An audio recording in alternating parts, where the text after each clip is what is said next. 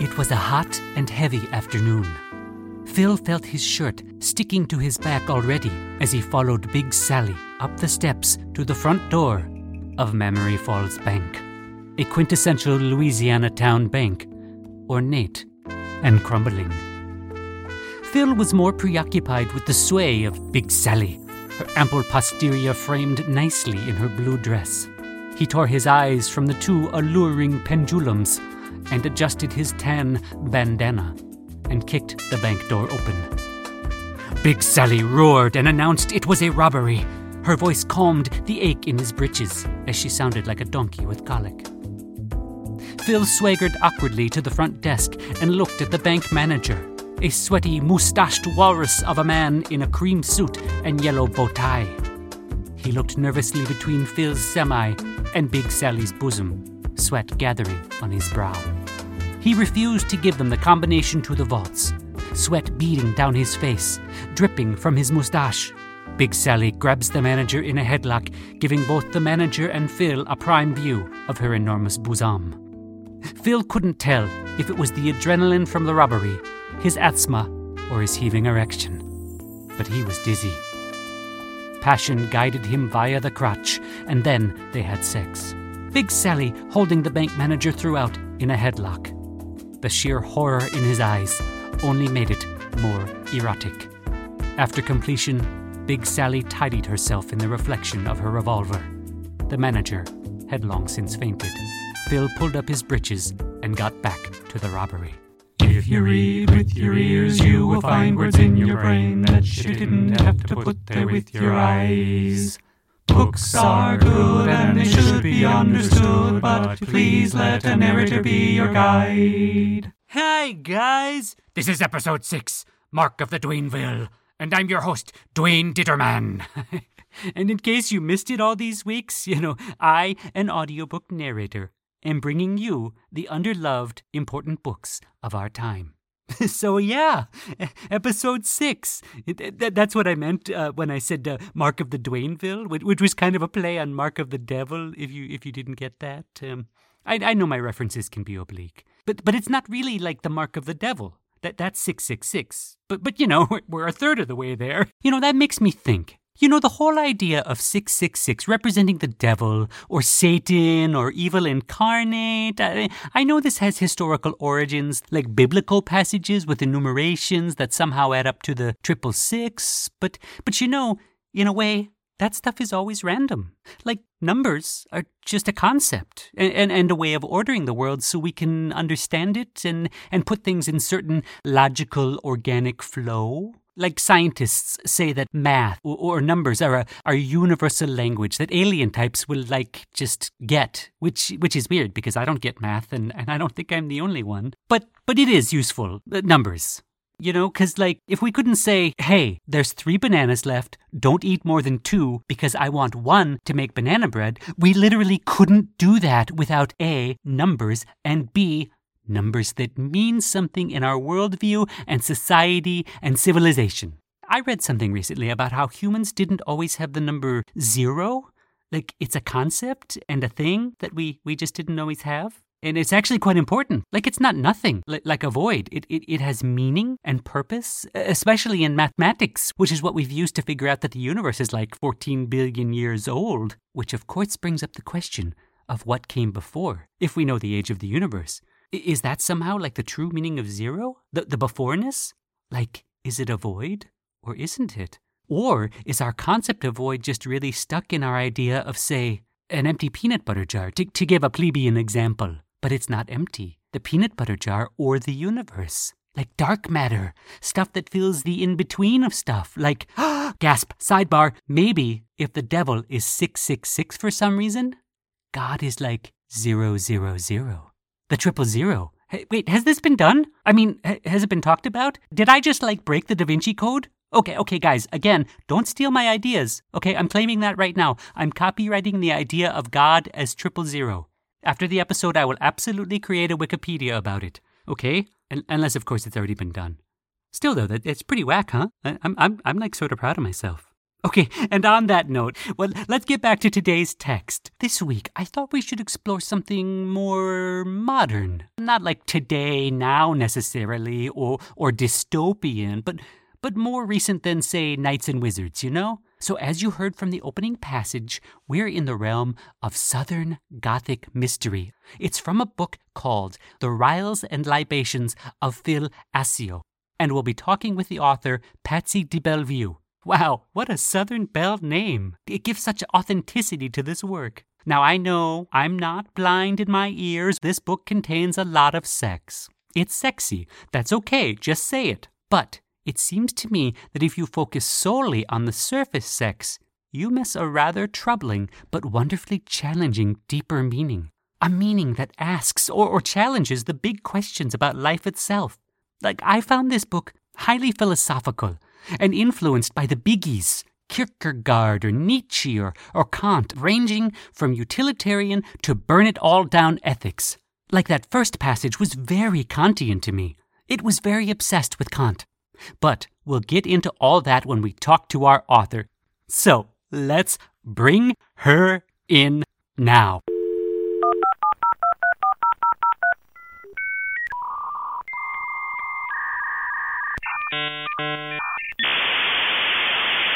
Hi, hi, Patsy, are you there? Well, hello there, Dwayne. Thank you for having me on the podcast. Big fan, and always said there should be more erotica on the internet. Oh, Patsy. Wow. You, you know, with a name like Patsy, I, I assumed you were female, but you know what? That is my burden. I am sorry about that. it's fine, it's fine. It's happened before and it'll happen again, you know. I'd love to be a woman if I could. Oh, I understand. Some days I feel like I wish I were a woman too. Sometime in my life, I'd like to experience female orgasm. Oh. It seems it seems different, doesn't it? Yeah, well, from my experience, it's like a male orgasm times 10 on smack. That's the impression I get as well. So so I'm just going to put that in my bucket list of things to try and do in my life. What? Experience uh, a female orgasm? Whoops, sorry. I just. Oh, sir, sir. That look. I understand if you need to drink during the podcast. To you know, it's quite nerve wracking. But um, ah. but p- perhaps don't drive at the same time. my bad, my bad. I can never resist a mint julep in the afternoon. Oh, jeez. Now you're making me lust after a mint julep, especially in one of them silver cups. Oh, absolutely. There's no other way to drink it. Hey, y'all. Did I do South right? Uh. Well, you know, there's there's not a lot of ways to get it wrong, but you found a way to do it, Dwayne, and I admire you for that. Thank you. I I, I take the backhanded compliment with, with much pleasure. Oh, I'm glad to hear I it. I understand. Look, I'm I'm a Yankee in so many ways. Well, we normally call you guys carpetbaggers, but you know, I'll call you a Yankee for argument's sake. I thought we'll just get right into um talking about your book. Oh, lovely.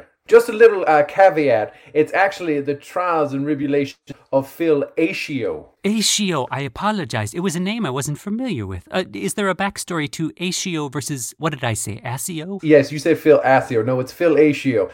Basically, it's because it rhymes with fellatio. Fellatio. I get it. It's subtle. It's subtle. Thank you. Thank I, I am known for my subtlety.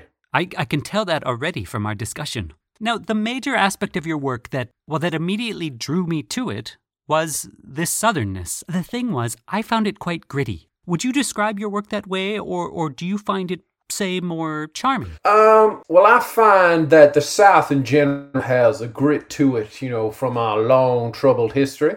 But I believe Southern charm always seeps through the edges and the cracks in the grittiness, mm. if you understand my meaning. And I think that is a good reflection of my life. You know, I've been in some gritty scenes, some gritty situations, but I believe my charm and personality always comes to the forefront regardless. You can feel it coming through the airwaves. Oh. That the charm is just dripping over me. Oh, Dwayne, I can see some southern charm coming at you if I'm not mistaken. It's hard not to pick it up from you, sir. It's, it's really infectious. Here's a, here's a question about southernness and that southern charm. Do you think it's quite surface, like a veneer, or do you think it really runs deep? Well, you know, that's an interesting question. You know, you get your southern dandies, the southern gentlemen, and you they always maintain the ideals of a gentleman, you know, wisdom and honor and a, certain way of carrying oneself. But then on the other side of that, you get a lot of inbreeding and racism. So, you know, it's hard to balance the two. Uh huh. So, would you say that you've struggled to sort of contain your own inbreeding and racism in your life? Well, you know, I'm half Creole, half Cajun. Uh-huh. So, you know, a Creole, if you, for those of you who aren't familiar, is a, is a mixture of French and Spanish and Native American. So it's a rich tapestry of culture, me, you know, merged into one ethnicity. And then Cajun is just the result of heavily inbreeding. Uh huh. Uh huh. And that's the official line on that. And not a descendant of Roman Catholic French Canadians whom the British in the 18th century drove from the captured French colony of Acadia. Correct. Yes, you don't want to get on the wrong side of a Cajun because that's a quick way to the emergency room. Uh, honestly, I think that, that that is one of the phrases we could pull out from this whole, you know, interview. Is you don't want to get on the wrong side of a Cajun. Correct. I like it. Stop, stop. Gosh, the charm. I mean, it's just dripping, dripping.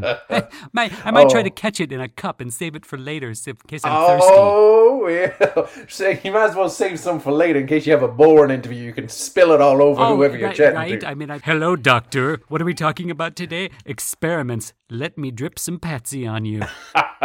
Well, it wouldn't be the first one that had a little patsy spilt all over. Let me tell you. you, sir, are also a cad. Oh, yes. Ah, now we are talking. Now this interview's moved into the next gear. I'm liking it, Dwayne.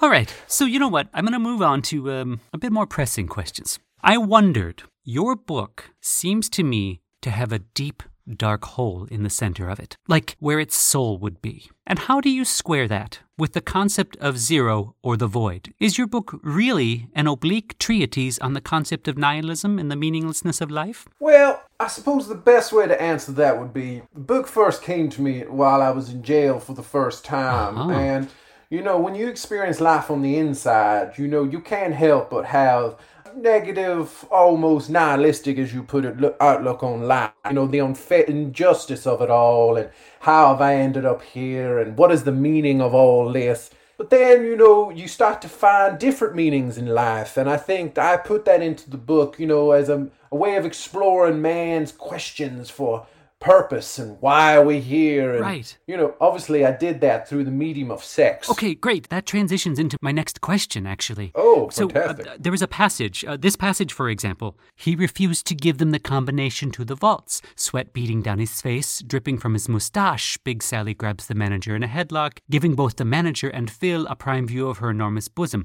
Now, correct me if I'm wrong, but to me, this was one of those passages that, upon deep reflection, revealed your philosophical underpinnings. Like I couldn't decide, but it was either suggesting a belief in a like a hands-off God, the kind that created things and then let them unfold on their own, or a belief that God doesn't exist. When you write that he refused to give them the combination, and then you go on to the very temptations of the flesh as one of our primary human challenges, which Phil, of course, immediately gives into. I don't know what I'm asking, but was that your philosophical viewpoint, or who or what does Sally represent? Well, you know, uh, it's a tough one to say in terms of black and white. The best way I could put it would be, you know, I spent a long time in the 80s dealing Quaaludes, and, you know, there's a good chance if you bought Quaaludes between 1985 and 1988 in the southern Louisiana area, you probably bought from me, and there's a good chance you're blind now. What I mean by all that is, you know, I was doing that. It was a, a very uh, selfish, isolating Yeah. pursuit for a man, and you know, you, you found ideals in wherever it may be, maybe in an in an orgy or in an endless Yeah.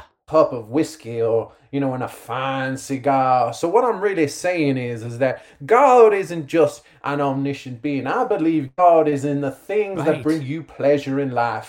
And for me, as for fellatio, a heaving bosom of a woman is as much a god to me So, so as uh, that's a, that's an interesting point. Then, if God is in the things that you find pleasure in in life, was that your kind of drive behind selling Quaaludes? Did you feel like a minister of pleasure? Yes, I, I, I didn't want to be a voyeur of pleasure like so many people are, looking at people enjoying the good life. I Right. thought I want to cut myself a slice of that good life and experience it for myself. And Quaaludes happened to be at the access I required to get into this this wonderful world of hedonism and joyousness, you know? Yeah. So I felt like that was the key, and I opened the door and I walked through it with all the enthusiasm I could render. Was it the Quaaludes like loosening you up to get into it, or the Quaaludes just made money and so you could go and do that stuff? Oh, the Quaaludes, connections, and obviously taking them, passing out, and waking up in strange and wonderful new places. Yeah. It was just joyous. But you know, it was it was a very empty existence as well. And I think you know, after my time in prison, I turned a corner, and I think that was the major break in my life where I realized who I really was as a person and how sex and erotica was my true calling in this world. Right. Oh, it's so important to find that. It really gives you a, a feeling that can engorge you with the feelings of, of living life to the fullest. Oh, absolutely. I mean, if you're not living life at 90 miles an hour, you're not really living life at all. I think there are a lot of successful people who have lived by that very principle. Oh, absolutely. I mean, I model myself after, you know, people who lived life on the edge, you know, Hunter S. Thompson. Right. Hulk Hogan, you know, people of that nature, they're the kind of people I would emulate. Kind of wish Hulk Hogan would write more. Oh, can you imagine a novel by Hulk Hogan Oh. talking about wrestling and uh, his cocaine addiction and Good Lord. all the orgies? My God, that would that would be an author. That would be epic. Oh man, he can own it. Two questions about the Quaaludes. Was that how you ended up in jail? Yes, yeah, I was involved in a quite a elaborate bust. You know, I Yeah. was dealing some quaaludes to some uh, traveling salesmen in the yeah. in a local town. I can't say the name because I'm actually banned from that area now. But Fair enough. Basically, I was caught in a sting and I was sent down for ten years. I only served six. Well And done. In that time, you know, I experienced some wonderful things in prison. You you meet some very interesting characters in those four walls of the prison. You know, I learned some amazing things. Yeah. You know, I learned about the injustices of life. I learned how to make a pretty good toilet wine. Yeah. And I learned how to avoid being shanked in various different positions when getting ready for bed. Oh gosh, it's like every teen should have to do civil service. It sounds like everyone should have to go to prison for a year just to learn some survival skills. Oh, absolutely. I mean, the Army's got nothing on us six years in prison, let me tell you, especially in a Louisiana penitentiary system. Maybe we should suggest this to the new administration as a, as a possible form of like fixing the country because the country's pretty messed up right now. Oh, I tell you what, if you have a drug problem or a murder problem or anything like that, send them to a prison in Louisiana and they will either come out reformed or die. Okay, you know what? I'm just going to put that out there. All listeners, perhaps write to your congressman and suggest the new Patsy de Bellevue plan. Everyone should go to prison for six years. Oh my god, I love the sound of that. The Patsy de Bellevue plan. It's so good. My god, what a ring that has to it. So, uh, the other question about the Quaaludes was this is totally just because I'm curious. Did you have like a brand or like, did you call them like Wanky Zingers or something like that? You know what I mean? Like they have a fun name and everybody's like, I can get Patsy's Wanky Zingers. Oh, absolutely. Mine were called Purple Nuns. Purple Nuns. Oh, Yeah. amazing. I thought there was a nice little twang on that. You know, there was the uh, wonderfulness of the religious establishment, and then purple just happens to be my most favorite of colors. Plus, I wonder if they made you feel amazing and also like super guilty at the same time. Oh my God, yes. I mean, the feeling when you're on Quaaludes is incredible, but the come down is near suicidal. So, you know, I, I think that puts it in a perfect little nutshell. Wow, gosh, I, I feel like I could talk to you for days, but we need Oh, to move on because unfortunately there is a time limit on my podcast. Oh, well, I've got a half glass of mint julep here, so you take all the time you need. Oh, thanks so much. Okay, let's move on to the next section that I like to do in the podcasts. Okay, I wondered Hmm. if you could read a passage from your book. See, I like to hear how the author's voice wraps around their own words, you know, like in a raw way, because not ah. necessarily a good way, because if they were good at reading, they would be voice actors, not authors, and they are two distinct skills. Oh, yeah, very true, very true. I mean, the only thing I could really do a voice acting for would be the NRA or some sort of discount store. I don't have a fine acting voice Oh, like stop. yourself there, Dwayne. My God, you could do something for Target or Walmart with that voice. Do you know that's my dream? It is honestly my dream. I would like to be played over in, in Walmart over Target. You know, Target's a little too elite for me. Walmart voice announcements. As such, you, there yeah. is a sale on toaster pastries in aisle 17. Two ninety nine for six. Oh. Right? Oh my God. I wa- I was suddenly in Walmart walking down an aisle when you said that. I was transformed to that place in that time. And it just gives you a warm feeling inside, doesn't it? Oh, absolutely. Oh, I, nothing better than a Walmart announcement to keep your day nice and cheery. Feeling of safety. So, uh, if you could open your book to page 114, the passage I'd love to have you read. Uh, and it starts with, I stood before. Do, do you see it? Uh, let me see. Yes, I've got it here in front of me. Uh, whenever you're ready, I'm ready. Oh my God, I dropped something else. I'm so sorry. These mint juleps that- have that's- taken you- me you by know fa- what? You're a happy drunk, and I like that. okay, well, off we go then. I stood before Warden Johnson in her office. It was a hot and humid day. The air was thick and soupy, like molasses. My prison overalls clung to my body with sweat, now more of a darkish orange. The warden was staring at me with a hungry look in her eye. Her other eye seemed to be watching the door. She put her heels up on the desk and told me to take off my overalls in a raspy voice. Compliments of a lifetime of Marlboro Reds. I'd been a guest in Memory Falls Correctional Facility for over six months after the bank robbery with Big Sally went awry, but this was new. Warden Johnson was an attractive and uh, intense Judge Judy kind of way. Her eye bore into my soul as my overalls hit the floor. Her other was now looking at my feet. I felt a jolt run through me, and my sex pistol responded accordingly. She stood up from her desk and sauntered over to me with a sway half seductive and half out of necessity as she had one leg longer than the other. It made my pulse quicken and a shiver run down my spine. She stood before me and her breath smelled of brisket and onions. She pulled me close. She dragged me to a desk awkwardly. I tripped over my overalls twice and then we had sex. After completion, she dismissed me and I left her office. I made my way to the cell to have some toilet wine and clean my head. What an afternoon.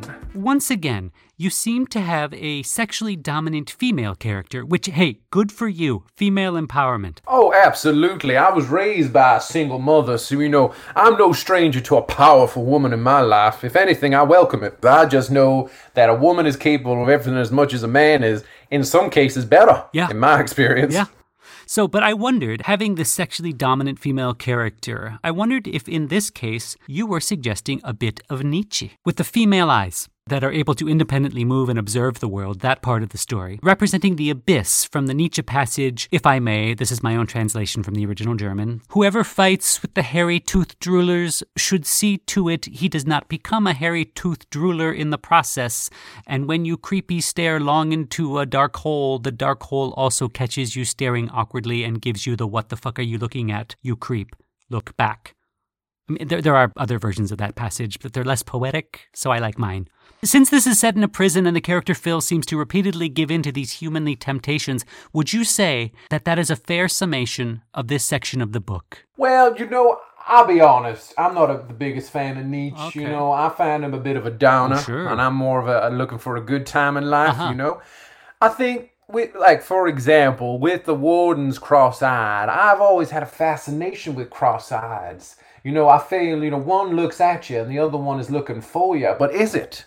Is it maybe looking into something we haven't seen or even comprehended in our lives? Right. you know and I, i've always kind of found that you know i've always found a fascination with the obscure and the unusual in life and i think that is reflected in my books quite heavily Totally. So, if you find Nietzsche kind of a downer, who is a, a good inspiration for you? well you know there's many an author i've read and many a person i've seen in my life you know like for example when i was in in the slammer if you will Yeah. I, I met many an interesting person but one in particular stood out to me because he just had a, a way with explaining things and seeing the world his name was big jimmy Big Jimmy. he was he was about four foot eleven it was an ironic title but you know he took it well and you to bring a problem to Big Jimmy, and he would just see through it like a fucking laser. He just attack it and understand exactly what it was and how to fix it. And was he someone who had, what did you, you call them, that the eyes that don't see in the same direction? Was he someone like that with like a, a third eye type sight? No, he had a cleft palate, uh-huh. which I also found very interesting. Yeah. I often said to him, Big Jimmy, well, why, why don't you grow a mustache or something? And he goes, No, this is my defining feature, Yeah. and I'm going to embrace it fully. Absolutely. For all to see. And you know, when you look at it from that perspective, it added a wonderful character to his face. And that was kind of the turning point for me, I think. I started seeing things a little differently and saw the world in a new light, if you will. And I think that was a real eye opening moment for me. That's beautiful. It's it's a way of like actually like seeing the beauty in the world rather than these these artificial constructs that, of, of ugliness that people like to impose. Exactly, exactly. I mean, you could look at Margot Robbie and say, "My God, what a beautiful woman! She is a goddess," and yes, she is. But you could look at another woman like Margaret Thatcher and think, "Hmm, my God, what an unattractive woman! What an annoying voice!" But not to me. I would look at her and think, stately, understated, Uh-huh. and then the high-pitched voice sends a ringing through your ear that just demands attention. And I think that's something I found very attractive about her. God rest her soul. Yeah. And it sounds like too as a as an authority figure you might have also found that kind of alluring. Yes, yes. I think maybe that too. There might be a little bit of that in my life, as is probably revealed in my book on more than one occasion. True. yeah, true. I mean, that's the thing about art, right? Like, it sort of reveals some of our darkest uh, impulses. uh, Not even dark, but you know, like inner impulses that we didn't even know we had. Oh my God, yes. I mean, I tend to write for about 46 hours straight. Wow. And, and, and when the exhaustion sets in, your subconscious just comes alive. And that's when I find I've written some of my best things. I mean, I don't even remember reading it. It's more like I'm reading it for the first time about a week later because it takes me several days to get myself back into a coherent state afterward. That's incredible. Do you mind if I ask, how do you write for 46 hours straight? Well, you know, it's a combination of things. Uh, a lot of stimulants, Yeah. uh, a lot of mint juleps, Sure. and uh, I tend to play very kind of crazy jazz in the background that keeps me awake and my mind active. Hey man, whatever floats your boat. Oh, absolutely. I mean, it works for me. I think every writer has their own way of doing things. I mean, I have a colleague, and he drinks about six bottles of wine before he writes, and then writes, and then reads it the next day, and whatever makes sense, he tends to use. This is incredible. It sounds to me very much like a beat poet, like how, how Kerouac wrote some things. I mean, maybe you're the Kerouac of our time. Potentially, I've never even uh, considered uh, stapling seven foot of paper together and just typing incessantly. That might be my next step. Hey, look, I didn't know if that would be the case, but maybe this podcast inspires a new form of writing. Do you know what? That actually transitions into my last question. Uh, it- Oh, it's we're amazing. done already? Well, we're getting there. We're getting there. But but it's amazing to me because I think we're on we're on like such a similar vibe. We're on like a very similar wavelength, and I think it's in part because of your again effusive charm that, that it seems to be lining up very well. So so let me let me just get to this this last bit. In my podcasts, I I like to try something new every time, you know, so we don't get into a sort of rut. Oh my, how exciting. I'm, I'm intrigued and titillated. Well, so therefore, something I'd like to try uh, because I love the creative process and collaborations. So usually we'd read another passage from your book, but but since your book was so short, I thought instead we could write a little something together. Like- Oh. Like another southern mystery or something, but we'll do it like one line at a time. Uh, Are you game? Oh, absolutely. You try and stop me, Dwayne. Okay, do you mind giving me a first line and we'll go from there? I'll pick it up. The glass of whiskey was sitting on the stool, condensation gathering. A drip slowly fell down onto the wooden counter of the stool. The air had a denseness to it, strange for a springtime day. Now, normally, Detective Johnson's OCD would kick in and he'd want to put a coaster under that glass so that the wood would not be stained. But today, he was distracted with thoughts of her. Prunella had been the first woman to ever catch his eye. He remembered the first time he, she ever walked into his office. The dark wood and dusty furniture were brought to light when she walked in with her pale blonde hair, her piercing green eyes, and the turquoise dress she wore that just fit her just right. Now, Johnson told himself that he would never again take a case with an attractive blonde woman. He knew the temptations were just too great. But Prunella's story really hit him in the deepest, most sensitive part of his soul. And he said yes. He'd heard of the Tabernacle family. Who hadn't in this town? They were the richest, most powerful people in all of Tiddyville Village. But what he didn't know was that Prunella was the black sheep of the family. And then she told him her story. Detective Johnson, you know my family. Everybody does. But you might not know the deep, dark secrets that we carry. That everything, every part of this town that bears our name, also bears a dark secret and a ruinous past. The tabernacles claimed to have made their money in printing back in the day for newspapers and magazines and the like. But what the world didn't really know was that the tabernacles were the foremost in the titty bar industry. But not just any titty bar, it was the dirty, seedy titty bars, the ones the criminal underworld frequented, nay, operated from. And well, let's just say you work with a dirty titty bar, someone's gonna catch you. And so, therefore, while everyone thinks of me as this angelic vision of innocence, all of my achievements are built on a dirty titty lie. Oh, uh, sorry. I just, do you know what? I No, Dwayne, you're doing great. I'm, I'm not gonna lie. I am titillated. I am I- I feeling was- very, very titillated. If I'm honest. That that was exactly what I was. That's why I stopped. I was just like, I, I can't believe where this is going. I think oh, that we could go on and on with this. It is absolutely stunning what we're what we're putting out there. But you know what? Thank you for thanks for playing along. You know, oh no, for giving it a absolutely. And uh, Dwayne, I will say, I thought you fell into the descriptive nature of my writing very naturally. You know, I always believed in literary foreplay. You know, that's why I describe everything but the sex because that's where the excitement comes from. Oh you know, yeah. Totally. No, I, I absolutely agree. You kind of talk around it. You make these little like circles around it. You sort of breathe gently on it, but you don't actually go into it. Well, yeah, because what sex is nothing but fifty pumps. You know, sometimes less. So you know, you want to know about what happens building up to it. That's the exciting, Yeah. wonderful, erotic part of it. It's nice to know in actual numbers what your pumps are. I mean, you are a man who knows himself. That's probably the prison, right? Prison did that for you? Oh my God! Well, you ain't got nothing but time in prison, so you analyze everything to a T. Well, I want to say thanks, Patsy, for joining us and for sharing your incredible, challenging book. Do you have anything else you want to add before we sign off today? I'm actually doing a gig at the uh, Blue Lagoon Club on Friday night. I will be playing the triangle with a semi-jazz band with a Creole swing to it. Amazing. So if you want to come on down, it's at happy hour from six to six thirty. So come on down and enjoy yourselves and uh, have a little mint julep while you enjoy the musical escapades of me and the Patsy de Bellevue Uh, experience. will there be Quaaludes available?